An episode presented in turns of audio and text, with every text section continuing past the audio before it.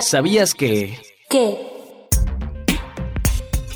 Con el fin de continuar con acciones a favor de la igualdad sustantiva, para las elecciones locales de 2023, el INE determinó que los partidos políticos deben postular al menos a una mujer en las elecciones de gubernatura que se celebrarán en Coahuila y el Estado de México.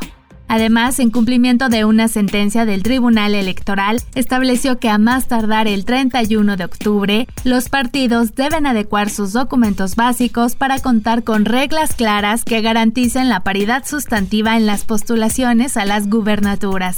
Conoce más en centralelectoral.ine.mx. ¿Sabías?